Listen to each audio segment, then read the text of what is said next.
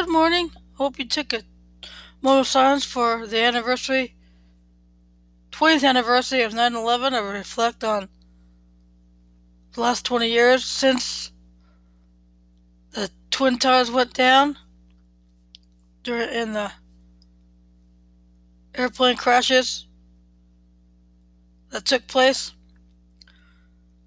Anyway, today's true crime story is the Oklahoma Girl Scout murders. The Oklahoma Girl Scout murders are an unsolved murder case that occurred on the morning of June thirteenth, nineteen seventy-seven at Camp Scott in Mays County, Oklahoma, United States. The victims were three Girl Scouts between the ages of eight and ten who were raped and murdered.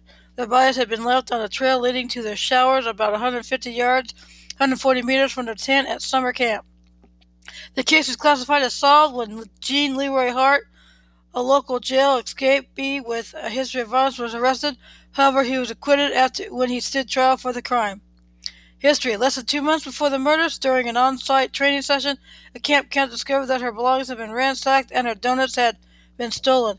Inside the empty donut box was a disturbing handwritten note.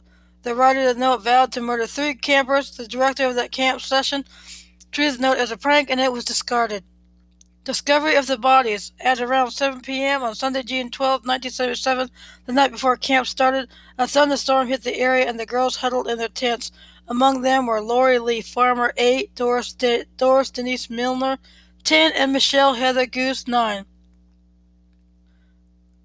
The girls were residents of Broken Arrow, Oklahoma, a suburb of Tulsa. They were sharing tent number eight in the camp's Kiowa unit, at which was located the farthest from the camp counselor's tent and par- partially obscured by the showers for the camp.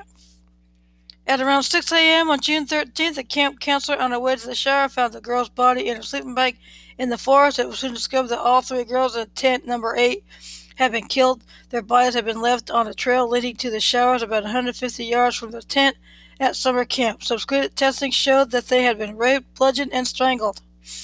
A large red flashlight was found on top of the girls' bodies. A fingerprint was found on the lens, but it was never identified. A footprint from a nine point five shoe size was also found in the blood in the tent between two thirty and three a.m. on June thirteenth. That landowner heard quite a bit of traffic on the remote road near the camp. Aftermath. Camp Scott was evacuated and was later shut down. Suspect.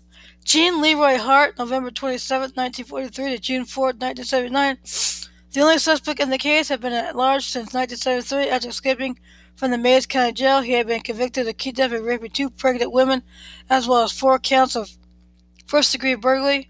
Hart was raised about a mile from Camp Scott. Hart, a Cherokee, was arrested within a year at the home of the Cherokee medicine man. He was represented by Garvin A. Isaacs, a local Oklahoma attorney. He was tried in March nineteen seventy-nine, although the local sheriff pronounced himself one thousand percent certain that Hart was guilty. A local jury acquitted him. On June fourth, nineteen seventy-nine, Hart collapsed from a heart attack and died after about an hour of lifting weights and jogging in the prison exercise yard.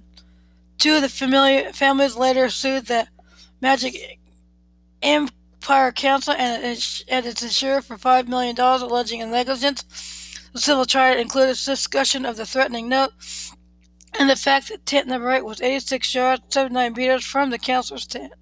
In nineteen eighty-five, by a nine to three vote, jurors decided in favor of Magic Empire. By that time, Hart was already dead. As a convicted rapist and jail escapee, he still had three hundred five years of his three hundred eight year sentence left to serve in the Oklahoma State Penitentiary.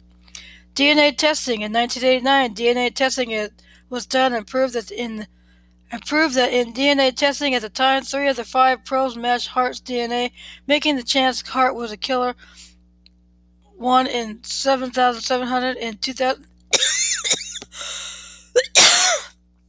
in two thousand eight, authorities conducted new D N A testing on stains found on a pillowcase.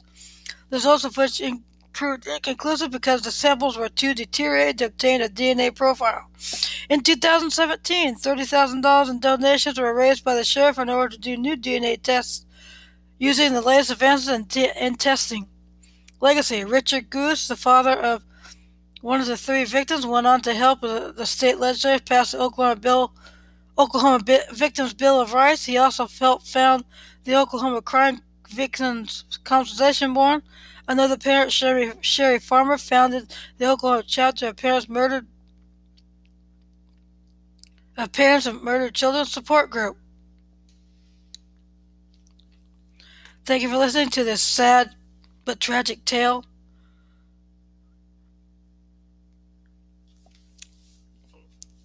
I hope you stay safe during this coronavirus pandemic that extends into twenty twenty-one, as I look forward to a normalcy during now the vaccines are out, if that can ever happen.